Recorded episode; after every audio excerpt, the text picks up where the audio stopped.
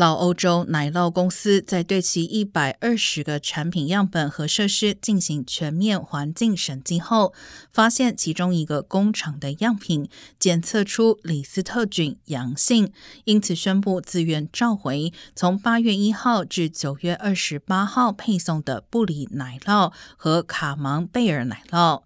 这些产品的最佳使用日期到12月14号。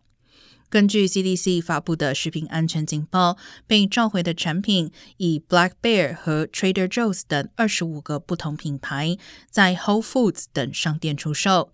CDC 建议丢弃这些产品，并清理食品可能接触过的任何表面，因为李斯特菌可以在冰箱中存活，并传播到其他食物和表面上。